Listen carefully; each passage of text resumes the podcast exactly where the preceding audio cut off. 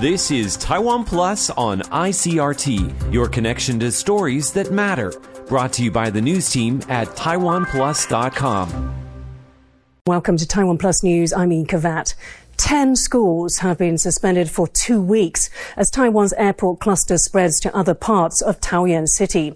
17 new local cases were recorded today, 14 of them from a steakhouse which hosted a banquet. Authorities are stepping up disinfection in supermarkets, convenience stores and the metro stations where patients have visited. Rick Glowert reports. A community on edge. In the northern city of Taoyuan, schools are closed and testing centres are popping up as authorities struggle to contain a series of coronavirus clusters. Taoyuan is home to Taiwan's largest international airport, and as residents flood back to the country to celebrate Lunar New Year, COVID-19 is coming with them. On Sunday, 7% of all travellers arriving in Taiwan tested positive for the virus. And despite the country's stringent precautions, cases continue to slip through the net. On Sunday, a health worker at the airport tested positive for COVID-19. Authorities are also struggling to contain a cluster centered around a restaurant in the city that traces back to the airport. Seven people who attended a company banquet earlier this month took public transport, went shopping, and visited an electronic plant, the city mayor said. With Lunar New Year just around the corner, there is a clear message from Taiwan's Epidemic Command Center amid the heightened risks. Stay vigilant if you want to have a happy, healthy, and virus free Year of the Tiger. Patrick Chen and Rick Glowert for Taiwan Plus. The rising number of local COVID-19 cases has triggered a response in Taiwan's business sector. The world's largest chip maker, Taiwan Semiconductor Manufacturing Company, or TSMC, announced it would return to stricter COVID-19 measures, including operating in separate teams to minimize the risk of whole factories becoming infected. TSMC says that visitors will be restricted from entering their facilities and travel between various sites is now prohibited as well. In addition, the party in the company's northern Taiwan site has been cancelled. The search continues for a missing F-16V fighter jet that crashed into the sea off Taiwan's west coast after the recovery of remains belonging to the missing pilot, Chen Yi. Military helicopters are patrolling the crash site in an effort to recover the aircraft's black box, a data recorder that contains information about the flight. This should help investigators determine the cause of last week's crash. All of the country's F 16s remain grounded while the military conducts safety inspections. Migrant workers in Taiwan took to the streets on Sunday, demanding better work conditions and a change in employment restrictions. Under current laws, foreign workers are not allowed to switch jobs at will. Taiwan Plus reporter Bing Wang has more.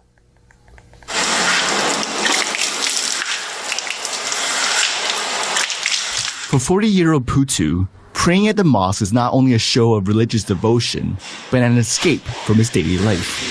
He came to Taiwan from Indonesia seven years ago and spends most days working as a gardener.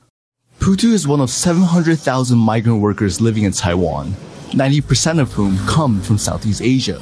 Many of them work under difficult and dangerous conditions, but changing employers is not an easy option.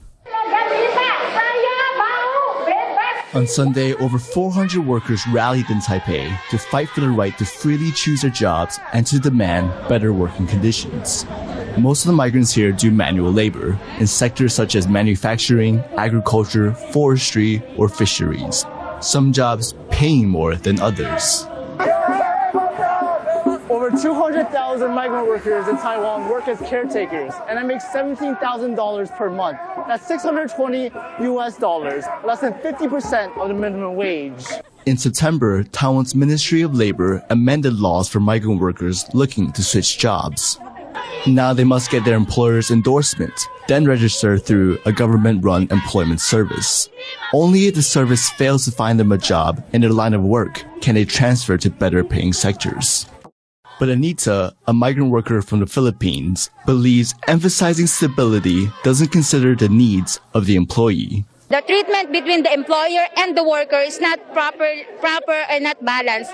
So we're here today so that they know that we, we workers are suffering too much because the favor, uh, the favor of the law is within the employer only. Chen Xiulian of the Taiwan International Workers Association says restrictions should be tighter on the employers and not on the workers. Migrants like Putu and Anita are essential to Taiwan's workforce, and they hope to finally break through the bureaucracy and have their concerns heard by the Taiwanese government. James Raynor and Bing Wong for Taiwan Plus. As people here in Taiwan prepare for the Lunar New Year, city governments are making their own preparations to combat the spread of COVID-19. Markets like Dihua Shopping Street in Taipei is ramping up its prevention measures, putting shoppers' minds at ease while they take advantage of this year's best bargains. Jaime Ocon has this story.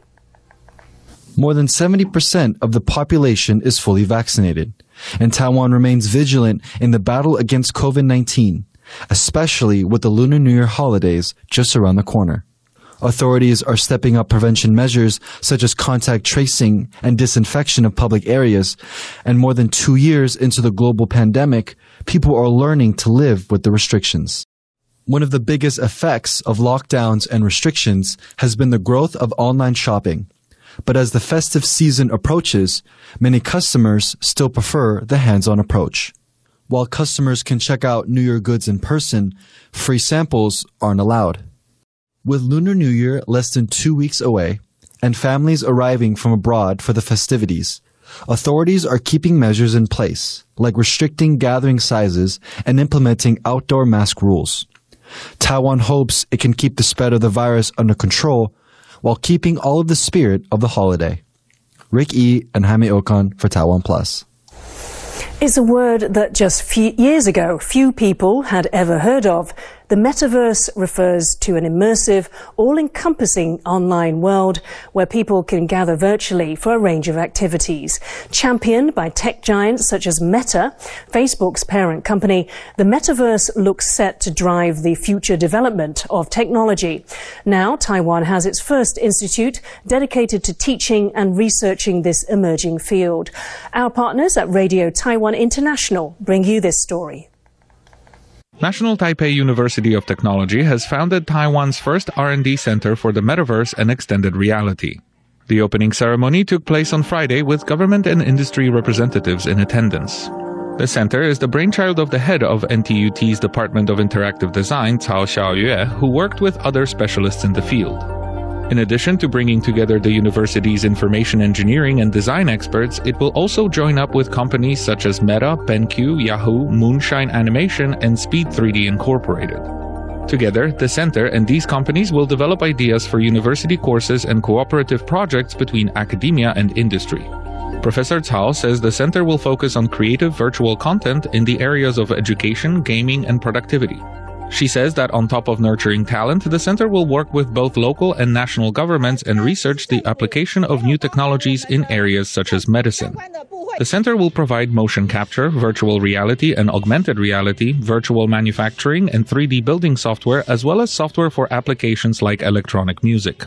It plans to continue its cooperation with organizations such as the Matsu National Scenic Area Administration, with which it is developing smart tourism applications, as well as the Taiwan Creative Content Agency. The university hopes it will become a starting point for the development of the metaverse sector in Taiwan. With its unique geographic position closer to China than Taiwan, the Matsu Islands have a special significance to Taiwanese and the history of the country. Now, the Museum of Contemporary Art Taipei is showcasing different memories and perspectives of Matsu residents. Ken Ning has more. There is no doubt that this is a unique art exhibition. Called When Islands Dream, it collects the vision of five artists from Taiwan and France. They were invited to the Matsu Islets to create artwork that reveals the unknown side of Matsu. The beautiful scenery of Matsu inspired artist Sean Trudy Shu to create a dance piece that showcased different local sites. Wang Yusong is another artist featured in the exhibition. His fascination with Dongju Lighthouse's history and the use of cyanotype prints as a medium resulted in days in the lighthouse. His objective for this project was to become a lighthouse keeper. While governed by Taiwan, the Matsu Island sits alongside the southeastern coast of China. Its geographic position means Matsu art was rarely in the spotlight. When Island Dream is currently on display at the Museum of Contemporary Art Taipei. Visitors can experience the island for themselves through different senses, including sight, touch, and hearing. The exhibition will last through the end of February, offering a unique perspective of Matsu. James Rayner and Ken Ning for Taiwan Plus. Thanks for watching Taiwan Plus News. I'm Ian Kavat. For more stories from Taiwan and around the world, please download the Taiwan Plus app. Stay safe and see you next time. Thanks for listening to Taiwan Plus on ICRT. For more great stories from Taiwan and around the world, visit taiwanplus.com.